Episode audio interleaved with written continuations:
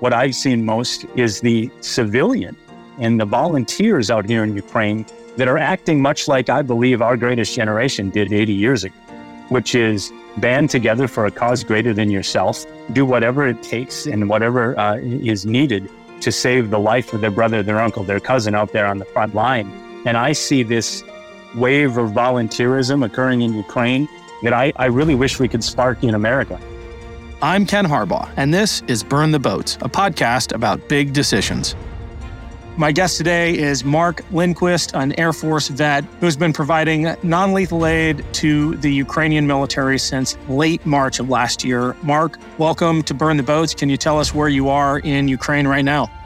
Thanks so much for having me, sir. West Ukraine right now. I'm in Lviv, the first major city you find right across the Polish border as you cross into Ukraine. But you have been as close to 1 mile away from the front lines. Can you tell me about your last mission downrange, so to speak, providing aid to those Ukrainians literally in the trenches?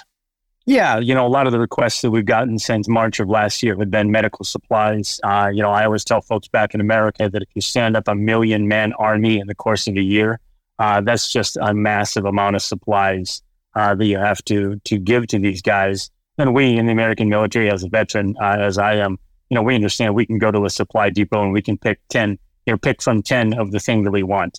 And unfortunately, these are civilians that were made into soldiers almost overnight last February.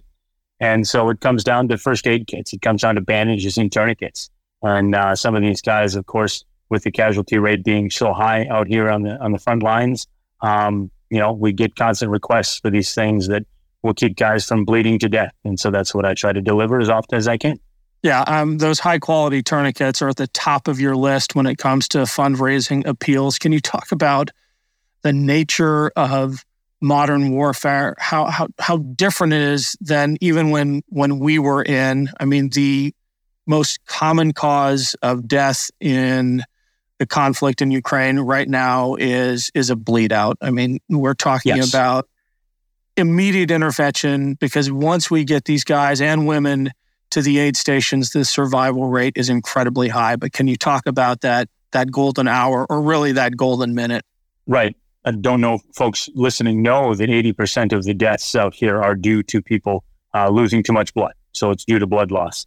80%, roughly 80% or so, are due to shrapnel as well. Because when Russia sends 10 million artillery shells into the country of Ukraine, mostly on the front lines, there's a lot of shrapnel that destroys a lot of equipment and, of course, hits a lot of our guys. And so, these basic bandages, chest seals, things that we'd find in an IFAK, that's an individual first aid kit. And, of course, the high-quality tourniquets that don't break when you tighten them down on a limb. They're so needed out here. And unfortunately, during the early stages of this war, and even yet today, we're finding virtually Fisher-Price tourniquets sold from China and from around the world being sold online. And so, whereas pre-war or pre-full-scale invasion before February 24th of last year, you would find tourniquets that were $20, maybe $15, that were high-quality, Cat-7 we call them. Then they started selling these cheap knockoffs that people would buy and then send out to the front lines, thinking that they were doing a good job, thinking they were doing something good for the Ukrainian army. And eventually they get out to the front lines. The guys take them in their first aid kits for want of anything better. And when you try to tighten them down and stop that bleeding, the windlass or the plastic parts break.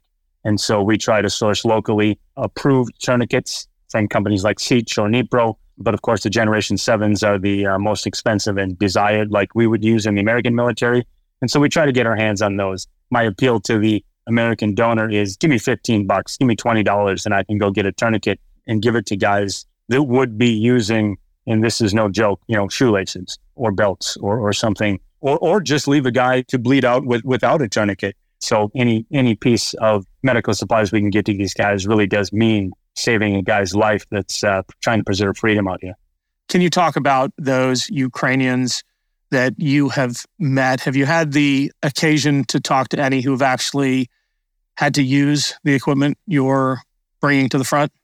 Absolutely. Being somebody that brings the medical supplies in primarily, and it's the tune of about $6 million worth of medical supplies we've moved into the country in the last 17 months, I get to know the combat medics. Those are my guys. And so I talk to those guys all the time, specifically out in Bakhmut, you know, the hot zones. And so they are using those tourniquets on their guys all the time. And like you had mentioned, once you get them to the casualty collection point, once you get them to the makeshift Toyota RAV4 that the back seat is ripped out of, and they put a guy in it trying to get them to what we would consider the trauma one, right, in Kramatorsk or Dnipro, the survival rate is high. You know, they are able to stabilize them and keep them alive. In fact, one statistic that I've heard from one of my buddies, Vlad, he used to be a project manager in Kiev, now a combat medic. He had about 435 guys that he had treated once he got into his makeshift ambulance, and he saved all but one. And they did lose a couple of guys on the table back at the hospital, but during transport, he didn't lose more than one. And so without those volunteer donated items, that guy's just going to bleed to death on the battlefield. And so what we do is when those requests come in for these most basic items that the American military would think, you know, is a given that our soldiers would have, when we can get them into the hands of the Ukrainian combat medic, it does save a young man's life. Those life-saving statistics are really compelling, but let's get beyond the numbers. Can you tell us one or two stories that have just stuck with you of those guys and women on the front lines fighting, as you said, for freedom around the world? Are there stories that you're going to remember forever? Yeah. I'll take another example from my friend Vlad. He was a connection of an old college friend of mine. When I came into the country, of course, people on Facebook were getting in touch and telling me to go meet the guy, you know, support him however we could. He was headed to the front lines. See if we can get him some body armor. You know, we do consider body armor and helmets non-lethal aid. And so we met, like I said, his name is Vlad. And he was telling me a story about the realities of living in trenches out there in the Donbass. And you picture digging your foxhole for yourself. Of course, I was an Air Force non-combat troop. I don't know what it's like, you know, to take a shovel and dig a trench. But he was showing me pictures and video of him doing just that. And of course, you grab some trees and branches from around the local area. You build for yourself a little shelter. You bring a tarp in your rucksack, and you lay the tarp down. That makes sense. You want to keep yourself away from the rain and the moisture. However, out there, the reality when you try to get a good night's sleep is then you line the tarp with about 4 or 5 inches of dirt. Why? Because then you can sleep soundly, knowing that white phosphorus will be raining down upon you. And white phosphorus does not burn through dirt. And so, again, they're able to sleep soundly for one night, knowing that at least if an artillery shell or rocket hits you, then it was your time anyway, but at least now you're protected from something that might burn you down to the bone, which is white phosphorus. And so it really gives me just this chilling visualization of what these guys are living through. And that's one guy. That's one guy who largely is at the rear, not the very front. You know, positioned in places where they can evacuate people from the very zero line, you know, right up against the Russians.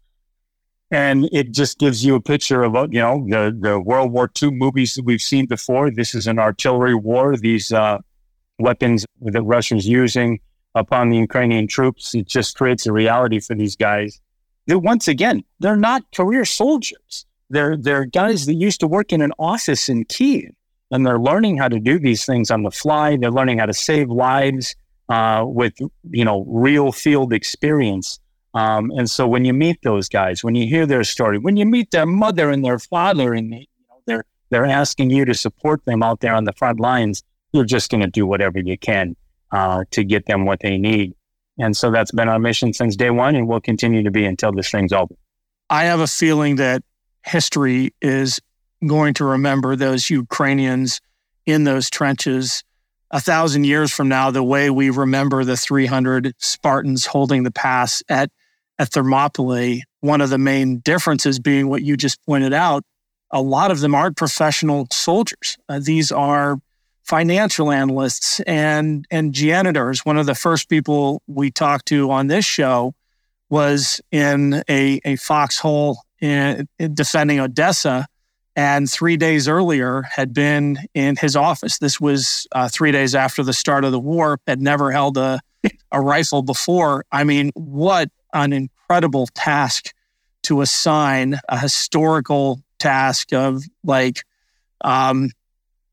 historical proportions to a people that that didn't have the kind of army at the outset to fend off the second largest military in the world. I think a lot, that example you just used in reference with 300, the movie we all know so well, and the story from history. Why did they go to those the gates, right? Why did they go to that place where they could possibly have a chance to fend off the invading army? It's because on the other side of their effort was their wife and their family. And it's the same thing here. If these guys don't stand in front of this artillery on the eastern part of Ukraine and the southern part down in Kherson, these Russians are going to march to Dnipro and kill their wife, their children, and their grandfather. And so I think you're right. I think that history will look favorably upon the Ukrainian bravery. And I want to speak maybe just a little bit about what I've seen most is the civilian and the volunteers out here in Ukraine that are acting much like I believe our greatest generation did 80 years ago, which is band together for a cause greater than yourself, do whatever it takes and whatever is needed to save the life of their brother, their uncle, their cousin out there on the front line.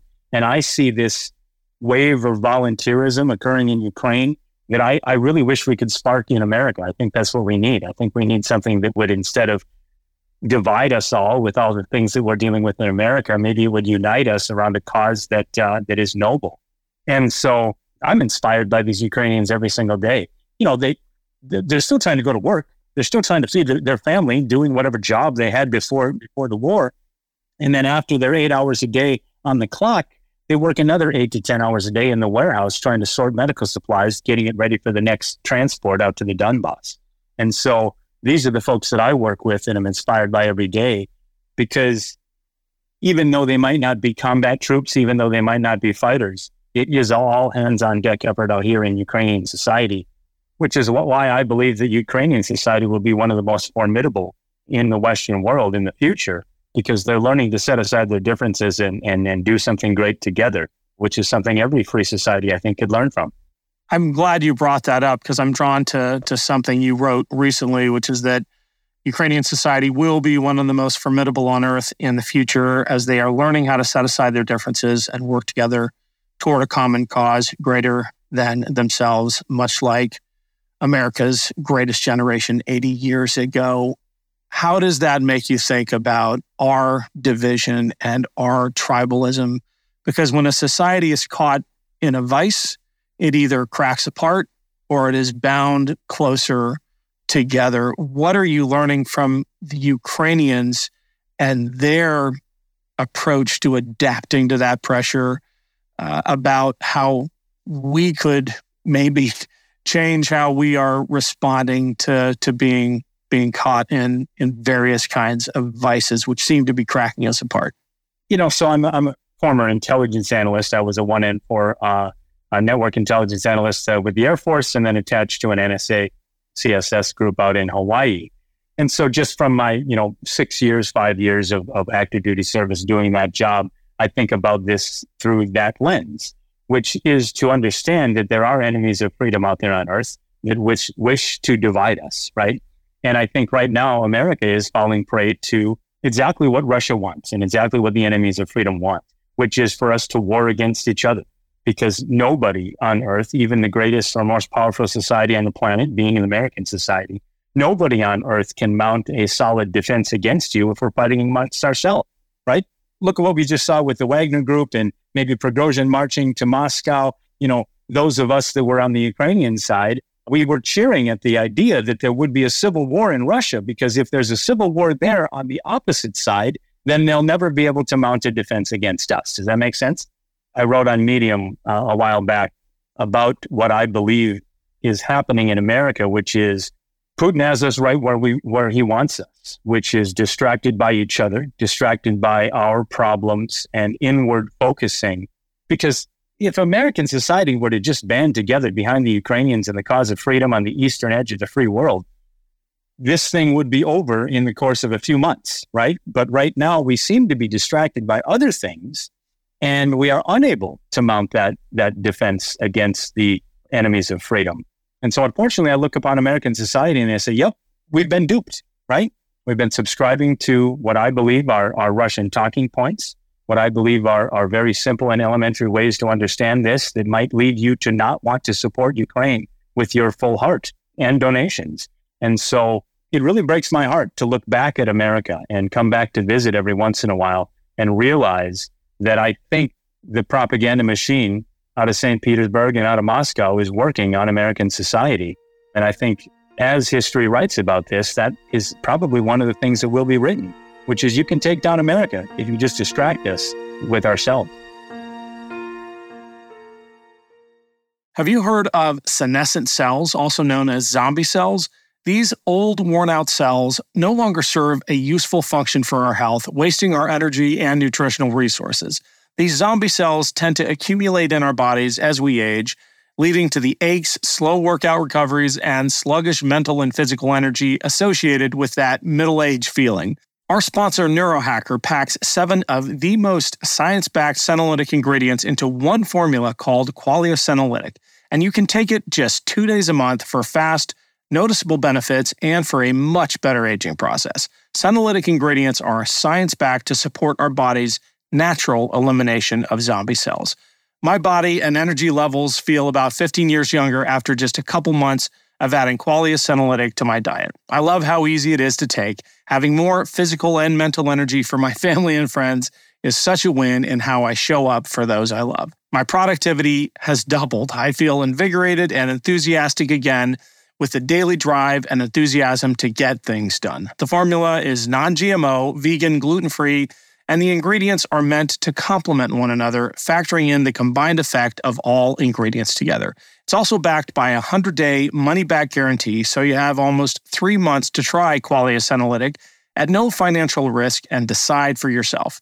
If you're in your late 20s or older, adding Qualia Senolytic to your diet can play a crucial role in combating negative aging symptoms. Go to neurohacker.com/boats for up to 50% off Qualia Senolytic. And as a listener of Burn the Boats, use code BOATS at checkout for an extra 15% off your first purchase. That's neurohacker.com/boats to try Qualia Senolytic with code BOATS and start aging on your terms.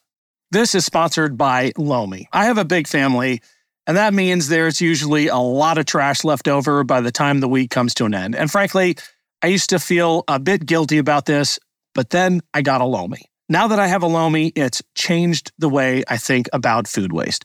Lomi transforms my garbage into gold at the push of a button. Lomi is a countertop electric composter that turns food scraps to dirt in under 4 hours.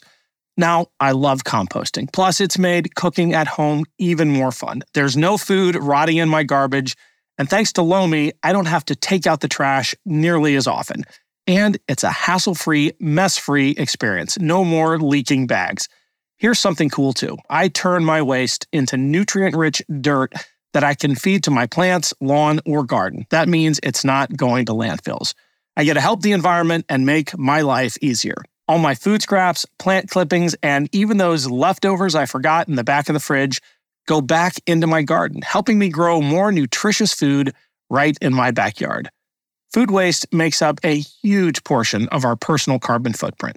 By reducing the amount of food I send to a landfill, I'm helping do my part for the planet while also feeding my garden. Whether you want to start making a positive environmental impact or just grow a beautiful garden, Lomi is perfect for you. Head to Lomi.com/boats and use promo code BOATS to get $50 off your Lomi. That's $50 off when you head to LOMI.com/boats and use promo code BOATS at checkout. Thank you, Lomi, for sponsoring this episode. Hi, Burn the Boats fans. I want to take a quick break to talk about our sponsor for today's show, Rhone. Men's closets are long overdue for a radical reinvention, and Rhone has stepped up to the challenge. Rhone's commuter collection represents the most comfortable, breathable, and flexible clothes I've ever found. Rhone makes it so easy to get ready for any occasion. The commuter collection offers the world's most comfortable pants, dress shirts, quarter zips, and polos. Rhone's comfortable four-way stretch fabric provides breathability and flexibility that leaves you free to enjoy whatever life throws your way, from your commute to work to weekends at the kids' ball games. Looking good is easy with Rhone's wrinkle release technology, which makes wrinkles magically disappear, seriously, as you wear the products. It's really that easy. I don't have time between work and family and everything in between to worry about dry cleaning or ironing with Rhone. I don't have to. I just wear and go. And I feel great doing it. Even after a long day, Rhone feels clean and new and just as comfortable as the moment I put it on. You got to try it out. Head to Rhone.com/boats and use promo code BOATS to save 20% off your entire order. That's 20% off your entire order when you head to RHONE.com/boats and use code BOATS. Trust me, Rhone makes choosing what to wear not just easy, but classy and comfortable. That's Rhone.com/boats. Plastic. It's everywhere we look, and not enough is being done about it. 100 billion plastic bags are used and then thrown away every year. That plastic bag you see in the gutter or floating in a stream or washed up on the beach, multiply that by 100 billion. There is a better way, and it can start with a better bag. Hold On is a company born from the idea that there must be a better way to go about our daily chores. Trash bags and kitchen bags are necessary staples, but do they need to be 100% plastic? 100% no. Hold On trash and kitchen bags are heavy-duty, plant-based, non-toxic, and 100% home compostable, which means they break down in weeks, not decades, without filling up our landfills or polluting our oceans. Hold On wants to be part of the growing movement away from single-use plastic, which, if you ask most experts, is the single worst kind of plastic. At every stage, production, disposal, and decomposition, plastic bags are doing harm to our earth, our water, and even our bodies. Hold On is absolutely amazing. 1, they're a woman-owned, woman-founded company. 2, the Hold On bags are incredibly durable and sleek. It's so good to know that what I'm using is plant-based, non-toxic, and 100% home compostable. To shop plant-based bags and replace single-use plastic all over your home, visit holdonbags.com/boats or enter BOATS at checkout to save 20% off your order. Sustainability has never been more simple. That's holdonbags.com/boats or enter BOATS to receive 20% off your order. Small things can lead to lasting change if we stop and say, hold on. Thanks, Hold On, for sponsoring this episode.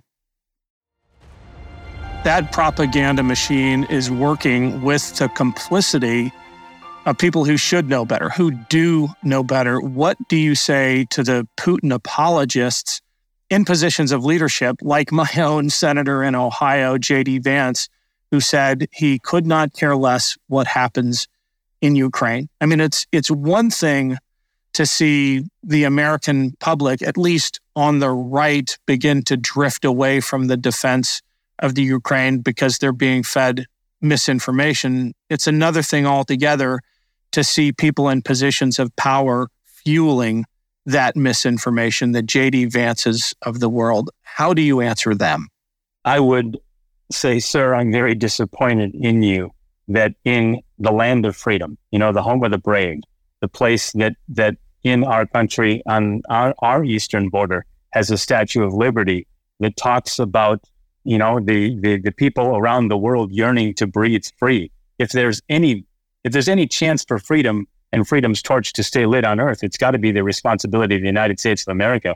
And for you to be one of the 538 most powerful people on the planet, certainly one of the most powerful 100 senators on earth in America, for you to be so interested in the other guy losing. Now I'm talking about Republicans versus Democrats and the idea that I have, which is, I don't care what Joe Biden or the Democrats say. No matter what they say, I'm going to be against it. I think that's where we stand right now. And I would say shame on you, because as a member of the American military, as a member of that, you know, fighting force of 18 million veterans that have served the cause of freedom on earth, how dare you dishonor that cause of freedom for political gain? If you were to take a step back and remove yourself from this very heated political battle that we find ourselves in, wouldn't you want America to stand on the side of freedom? Wouldn't you want America's enemy, Russia and Putin, to fall? Wouldn't you want us to take advantage of this moment in history where we might be able to decimate Russia's ability to make war for the next few decades? But you're not. You're falling prey to these talking points that I think are politically motivated because the other guy is for Ukraine. So that means you can't be And that's embarrassing to me.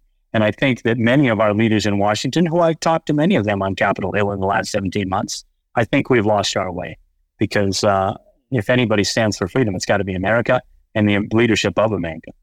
How do Ukrainians feel about that American support? I have to believe you run into Ukrainian soldiers in the field all the time with American kit. What do they say about it?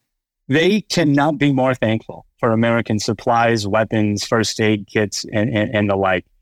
They love America. They love Joe Biden. They love everything that America is doing because they understand. Without America and American leadership and supplies, they would not be a country anymore, right? Most of it would be, considered Russian territory. So they are so thankful. And I'm fortunate to be America's representative out there. Many times I'm the only American that they have met simply because not many of us go that far east out to the front lines to hand deliver aid. And so they express their overwhelming thanks to Americans through me. I try to pass that on to Americans when I meet them and let them know. Here's a quick story.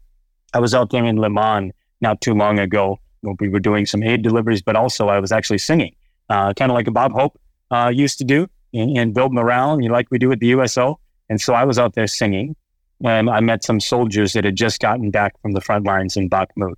And this young soldier, after he heard me perform, he went back to his barracks and got me a little, keychain that he wanted me to carry with me. And he said, Mark, I want to give you this because I don't have a Javelin. I don't have a Stinger. I don't have a HIMARS to give you. But I want to give you this because I want you to know and remember that there's 1 million Ukrainian soldiers fighting this war who, when America asks us to fight for you anytime in the future, in the next few decades, we'll be there for you. And so we're creating allies out here in the eastern edge of what will be future NATO territory that will last for generations. And so they're thankful. I, as an American citizen, feel like I have the right or the ability to be somewhat critical of our government and what we are doing or not doing, but they are not. The Ukrainians are nothing but thankful. I'm the one that's saying we can do more. Are they determined to join NATO? Is that fairly universal? I think for the average soldier, that isn't on their mind. That's, as we say, above their pay grade, right? And so, of course, they want to. Of course, they hope that Zelensky and the folks that are making these decisions end up backing them with a NATO membership, but they understand the realities of the political mess that is, the global treaties that exist. They're more worried about, do they have enough to survive the next day on the front line? And so I don't get into a lot of conversation with them about NATO, although, anytime we do talk about that, the conversation ends up drifting towards their thanks for the American help. Have you seen American heavy equipment in the field yet? It really hasn't been brought to bear in the kind of massive arms we expect to see in a breakthrough, but have you seen it deployed? I don't go close enough to the front lines where there's action to see, like a HIMARS or a Patriot missile system, but I have seen Javelins, I have seen Stingers. Mostly it's spent tubes that I end up seeing that have been brought back from the front. I see them on the roads, certainly as we travel from west to east. I do see convoys of American military hardware, and most of it has got, tarps on it and is covered and has a police escort with it, so you don't know what's in that convoy necessarily. I do hear HIMARS, it's an unmistakable sound. So I do hear that out east all the time. As far as the accounting of all of this military hardware, I know that it's out here and being put to use. I am not of the level or of the privy to the intelligence to know where it is or if it's all getting there that has been promised. But I do know, back to the conversations that I have with the Ukrainian soldiers, we call them war trophies maybe, things that you would collect from either a Russian soldier or a spent Javelin tube. And these are items that say made in the USA on the side of them that these Ukrainians will treasure and never let go of for the rest of their lives, because they know that they know where the help comes from, right? I know that we need more. I know that we don't have enough long-range weaponry. That's what's been asked of me since the very beginning. And I think it's a very simple equation that as I try to explain it to the American public, maybe they don't understand how to fight a frontline war. Maybe our American military doesn't either, because we don't have anybody in our American military who has. We were trained for insurgent warfare in Iraq and Afghanistan, right? And so, you know, we don't understand the necessity of being able to outshoot your enemy. If I sneak into your home while you're out at the grocery store and I have a sniper rifle, now I'm in your home and all you have in the truck is a shotgun, dude, are you ever going to get back in your home? No. So that's why we keep asking for long-range weaponry. If our artillery only goes 50 kilometers and the enemy's goes 70, you'll never be able to push them back, right? And while you do, and while you try to do that, you're in great danger if the enemy's artillery is of greater range than yours. And so the bravery of these Ukrainian soldiers sneaking their M777s up to as close as they can get and able to take out the enemy is as inspiring as it is terrifying. And so the conversations that the UK is having, the conversations that NATO is having in the White House about long-range weaponry, just give them enough to push them out of Ukrainian territory. In our opinion, push them back out of Crimea, that is Ukraine, push them back out of the Donbass, but you can't do that without enough tanks and artillery and long-range weaponry. The counteroffensive that's now underway has been receiving some criticism from armchair tacticians for being too slow. Can you give us a sense of what it is like going up against multi-layer fortifications that have been a year in the making, what the Ukrainians have to punch through to get that breakthrough, after which they can really bring to bear the heavy equipment we've been providing? When you think about what a counteroffensive is, when you think about what has to be done in order to retake territory that is now Russian controlled, remember now, conventional warfare tactics or statistics might say that when you are the offensive force, you will lose 2 to 3, maybe even 4 troops for every one on the other side that is being overtaken. And so now we are the offensive force, right? We are that entity that is now trying to recapture territory. And so when you hear of this counteroffensive, we must understand that we must be steadfast. And I think of George W. Bush, I think of post 9/11, and I think of being the people with more resolve, right? And understanding that although we all want it to look like it did last fall, and we pushed them out of Kharkiv region surprisingly and took back major swaths of land, the longer this goes on, the smarter the enemy gets. And so it's going to be a grind. You know, if we're taking a football field a night, if we're taking a kilometer a week, that's how slow it's going to be when you're trying to retake territory that has been fortified by the Russians. They know what to look for now. Misdirection down in Kherson last year was the winning strategy when really we were going to take area in Kharkiv. I think they know that might happen again. Now, we all know the grand prize is to push through down to Crimea and try to strike, you know, deep into Russian-controlled territory. So do you think they're ready for that? Of course they're ready for that. And so I think that we must have the resolve that's necessary to understand that this is not going to be done in a quick fashion, right? And certainly when you're going into a counteroffensive with what we believe, what the Institute for the Study of War believes is about a third of the amount of tanks that you should have to be able to push back the Russians, it's going to be slow because you just don't have the heavy weapons that are necessary to be the offensive force. So any victory that we see, any recapture of land or liberation of previously occupied cities is something that should be celebrated. And we must understand from the American and Western point of view, it's probably not going to be quick because we're making do with, like I said, about a third of what we really would need or should have for a proper counteroffensive. You mentioned Crimea. You also mentioned Donbass. How confident are you that the Ukrainians will reclaim everything lost since the 2014 initial conquest by Russia? In my heart, all of us are very hopeful, right? Because if Florida was taken by Cuba, we would never just give up Florida. Come on, guys, let's be realistic. And that's the same situation that we're in here in Ukraine. That is Ukraine. That was Ukrainian-controlled territory. And now a dictator just came over and took it. So we're hopeful. The reality of it is, without more modern weapons, without an increased flow of these long-range weapons, it could take years, man. It could take years to take back the amount of land that Russia took out in the Donbass. There were 6 and 7 million people that lived out there. And when we, like I said, try to take a football field a night, that's going to take forever. So ultimately, if we are going to do that, there has to be some major decision on the part of world leaders to say, we're going to end this. And our objective is to restore the 2014 borders and take back Crimea and call it Ukraine once again. And that's either going to take a major shift in policy at the White House or a major decision on the part of NATO to say this enough is enough.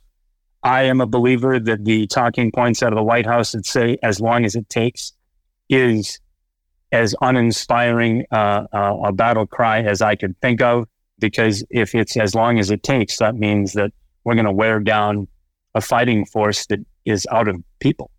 There's not an unlimited amount of guys out here that can fight. And certainly, I will say that after the initial full-scale invasion, February, March, after the initial recruiting offices were filled with men, there aren't men lined up at the recruiting offices anymore because they see the terrors of an artillery war. And so you don't have a lot of guys left in Ukraine that would be of fighting age and capability to do this. And so we have to do it with the guys we have left. And so I do fear if it lasts for another few years, that war of attrition that we all talk about will not come down in our favor. And so there has to be, if I were king for a day, if I were president for a day, if I were, the person holding the purse strings, I would say we have to come up with a strategy to back General Zelensky with what he needs to end it and push them back once and for all, and then fortify our own positions on the eastern edge of the free world. But if it goes as it is, I do fear that we're going to run out of guys. What is the one thing you most want this audience to understand about the fight in Ukraine? You can help. I don't know if Americans are used to the idea of supplying a military, because the American military doesn't need any supply from the civilian populace, right? What do we get when we're deployed? We get care packages of Stickers, and hot sauce. We don't get sent IFAKs and body armor. I want the American people to understand that I'm a civilian volunteer that came out here to help because I think it's what should be done on Earth right now, and that the American citizen could do a pancake breakfast or a spaghetti dinner and raise $2,500 and send it over here, and we'll buy the things of these guys that are needed locally.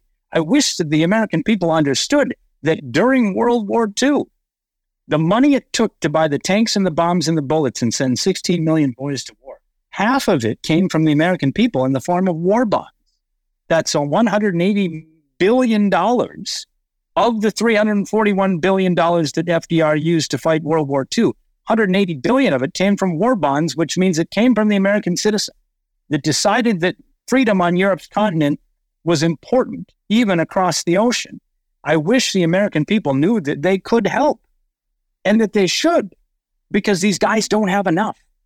They don't have enough supply to stay alive long enough to fight off the second most powerful military on Earth. If people volunteered at a higher level, if people decided to act back in America and do a little fundraiser and we all got involved, these guys would have enough first aid kits and we wouldn't lose 80% of them.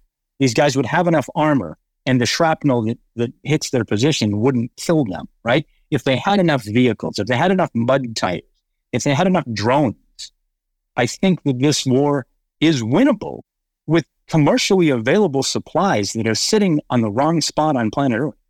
The world has enough stuff. It's just sitting on the wrong spot on the planet. If the American people acted with all of their might, I believe that maybe for the first time in modern warfare or warfare in general, that the civilian populace can take the outcome of war out of the hands of governments and armies, maybe for the first time in history, because we can do it from our smartphones. The world is connected with the internet and the supply chains that exist this far east in the free world, that you, the average citizen, could help turn the tide of this war if you want. If you like the idea of Ukraine getting F-16s, helped me raise a few $100,000 for F-16 simulators that I can get on Europe's continent and make sure that these Ukrainian pilots are up to speed once America gives them the test in order to understand if they can fly these F-16. You can do something like that. And you have to get over the idea that now you're supplying a military and get over that, I don't know, trepidation you might have that, oh, I'll help the civilians, but I won't help the army. This army needs help, and you can help. Well, thank you, Mark. Really appreciate your insight. Really appreciate you making time from Ukraine. Thank you so much for joining us. Thank you, sir. Appreciate you. Thanks again to Mark for joining me. You can support Mark and the Ukrainian Army by visiting markjlindquist.com.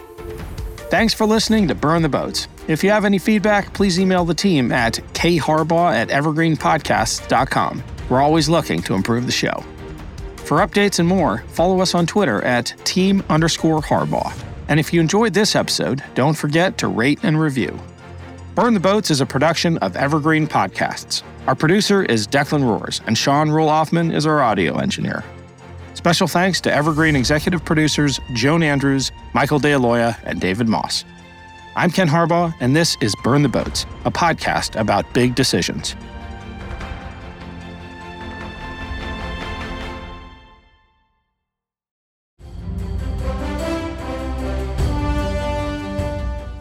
This is Peter. And this is Tom. We want to tell you guys a little bit about our podcast. Tom and I met in college, became best friends, and then teachers almost 20 years ago. Sometimes school just does not allow us to elaborate on the topics that we find interesting, like the real shark attacks that inspired the movie Jaws, or the real historical context to Indiana Jones artifacts. Where does cereal come from? Or are zombies real? Does Ben Franklin really deserve to be on a $100 bill? On our podcast, just like in our class, there are no stupid questions. Just two friends having a lighthearted conversation about history, pop culture, and the context of current events. Listen to History Teachers Talking Podcast from Evergreen Network, anywhere you get your podcast.